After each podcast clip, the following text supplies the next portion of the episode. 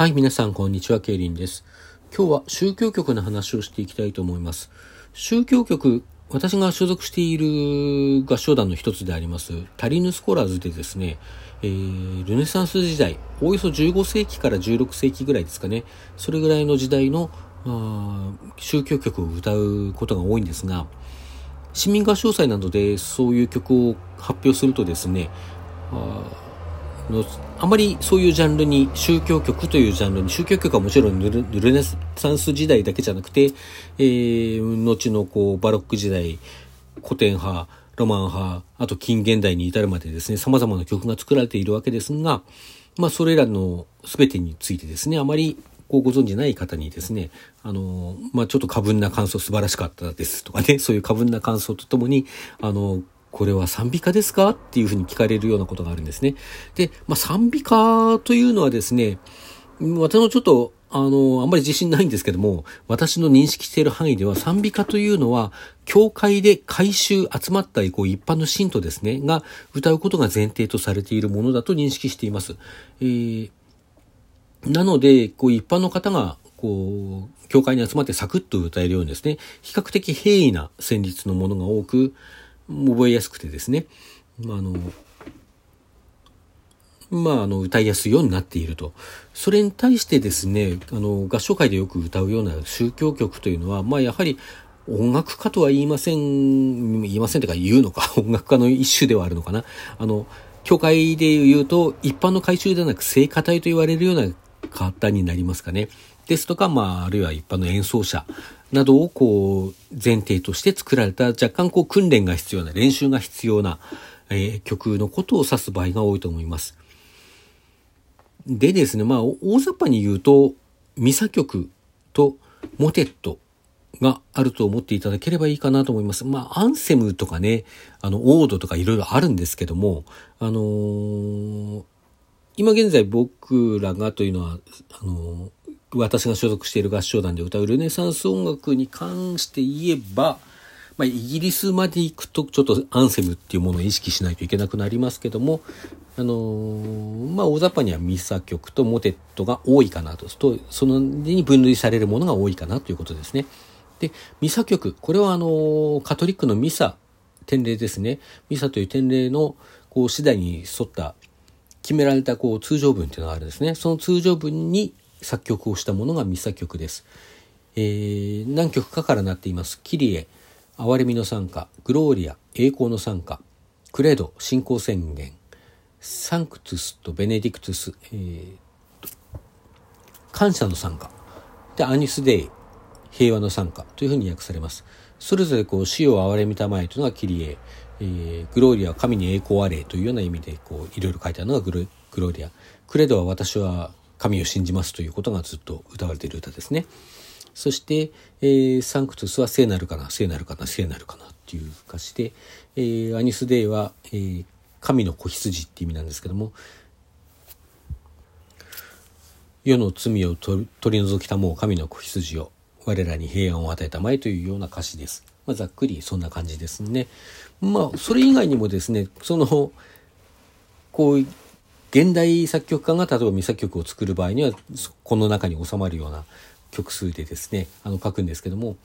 その、合間合間にこう、典礼の、こう、他の要素がこう入って、その、そこに作曲している作曲家もいます。まあ時代等にもよるんだと思いますが、ちょっとごめんなさい、不勉強でそこのところは、あの、すべては分かっていません。ミサ曲と呼ばれるものには他にですね、死者のためのミサ曲っていうのもあって、あの、いわゆるレクイエムですね。これミサ曲の一種なんですよ。で、今言った綺麗から始まる5、6曲、ないしまあアニスデーが3曲ぐらい作られている場合があるので8曲ぐらい、まあそういうものとはまた違った曲が入ったり、あの、普通のミサ曲にはない、ある曲がなかったりしますね。えー、レクイエムは最初とりあえずイントロイトス、レクイエムエテルナムドナエイスドミネという歌詞から始まるんですけども、えー、主よ、彼らに平安、永遠の平安を与えたまえっていう言葉から始まる、え、ー、と、ミサ曲の一種ですね。死者のためのミサのこう典礼の次第というのはやっぱりこう言葉が決まっていて、それに作曲されるようになってます。近代ぐらいまでのですね、レクイエムには DS 入れっていう部分があってこれあの歌詞長いので何曲かに大体分けて作曲されてることが多いですが、これあの怒りの日といって最後の審判について延々歌ってる歌なんですね。ただこの DS 入れの部分のこう歌詞にあたるもあの部分はですねかなり最近の現代と言っていいぐらいの最近の多分20世紀中だったと思いますけども、えー、公会議キリスト教のあのカトリックの会議ですねその会議においてあまりこう死者のためのミサでね最後の審判の恐怖をこう前面に押し出すべきではないというのが採択されて今の死者のためのミサの典礼では DSE は使われていないはずですこの歌詞は。まあそういうねあのもちろんこう現代以外にもこう中世からずっと連なるキリスト教の歴史の中で一部の歌詞が省かれたりあるいは新しく足されたりということは何回かあったようです。まあ、あとあれですねあの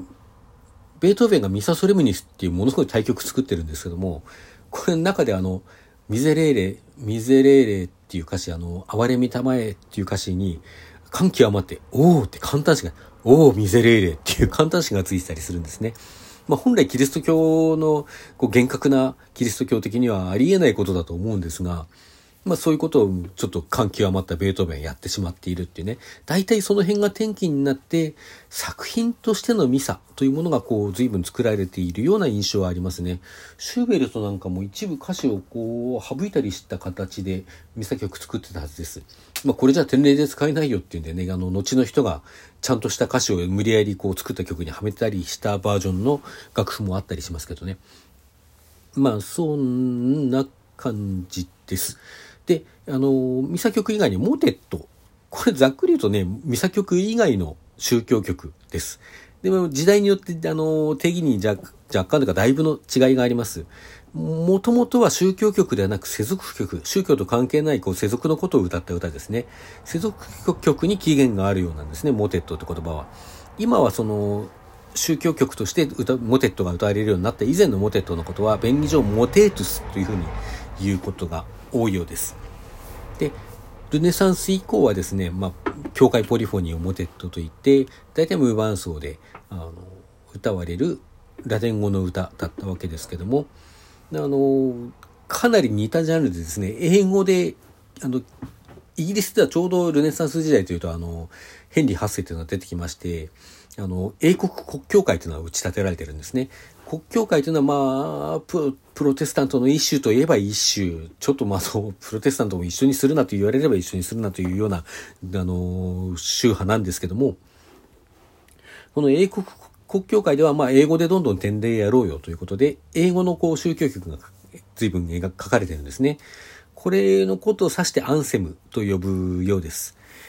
アンセムという言葉もね、まあ現代ではもっとこう広い宗教から離れたような広い意味で使われていたりしますけども、まあ、もともとはそういう言葉を使っていた。で、まあ、ラテン語の宗教曲もとはいえ作られていて、だからモーテットとアンセム、あとオードっていうのがあるわけですが、オードは私よくわかってないです。ごめんなさい。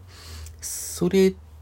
とですね、まあ、モーテットはだから、まあ、当時で言うと、主にラテン語の宗教曲ということになるかと思います。ただこれもですね、ルネサンスから時代が下って、えー、バロック時代になると、あの、バッハなんかがね、ドイツ語のモテットと言われる曲を作ってますし、そのモテットは無伴奏でもないんですね。伴奏がついたりします。オルガンがついたり、あるいはあのー、還元楽を伴うものもあります。これフランスの場合かな、バッハは、バッハはね、バッハのモテット、まあ、バッハはどうだったかちょっと覚えてないですけど、まあ、あの、あれですね、バロック時代になるとそういういろんなタイプのモテットが描かれていると。現代だとね、また、あの、無伴奏のものを指す場合が多いかなと思います。ただし歌詞はいろいろですね。英語の歌詞であの4つのモテットと言われているものが英語の歌詞で書かれてたりする作曲家の曲もあります。さて、まあそのモテットにおいてもですね、やはりあの現代の作曲家の中には、あの、必ずしも宗教的な意思を持っていない、まあ、モテットもやっぱりこういろんな場面で教会で歌われることをそもそもは前提とされた歌だったわけですが、まあ、そういうことを前提としない純粋に作品として、えー、モテットの伝統的なモテットの歌詞を、あのー、使って曲を書いている場合が多いようです。で、あのーこのどちらもですね、モテットもそうですし、まあ、もあの代表的なもんだった例えばシークト・チェルブスとかねいろんな曲がありますけどもあのミサ曲なんかはもうほとんどみんな歌詞が同じわけですよね。で歌詞が同じミサ曲とかレクイエムと言われるものがこういっぱいあるということももうまあ今更なんですけどこんだけ語ってきて今更なんですけども最後にもう一度確認しておきたいところです。あの合唱特にこう海外の合唱曲ですねにあのあまり馴染みがない方からですね時々こうあのミサ曲って素晴らしいですよねみたいなことを聞くことがあるんですね。あとはこうあ、レクイエム好きなんですよとかね。で、あの、こういうジャンルに、わずかでも馴染みのある方は、いや、誰のですか？って真顔で思うっていうね、そういう場面はよくあるんですね。まあ、もちろんこう知らないことは別に何でも、あの、恥ずかしくも何でもなくてですね、むしろ知らない方の方が多いはずなので、あのー、今まで知らなかった方は今日覚えていただければなとあの思うんですけれども、まずそのようにしてですね、一つの歌詞にこう、たくさんの人が作曲しているっていうね、あの、もう数えきれないくらいたくさんの人が作曲している。それがこう宗教曲というものの一つのこう、典型であると思っていただければと。モテットの場合はね、あの、歌詞がたくさん、いろんな歌詞がありますから、あの、あまり有名な曲がそんなに多くない歌詞のものもあったりしますけども、ミサ曲は本当にもうたくさんの人が作曲していてですね、レクイエムもそうですね、レクイエムもたくさんの人が作曲していて、あの、曲がもう全然違うんですよ、その人によって。あの、アカペラのものもあるし、管弦楽付きのものもあるしっていうね、あの、規模も全然違うし、曲調も違うっていうことで、まあそういうことを踏まえてですね、もしあの、興味がおありだったらいろいろ、いろいろ聞いてみていただければなと思ったりするわけでございます。はい、今日はこれでお時間となりましたので、ここまでといたします。どうもありがとうございました。さようなら。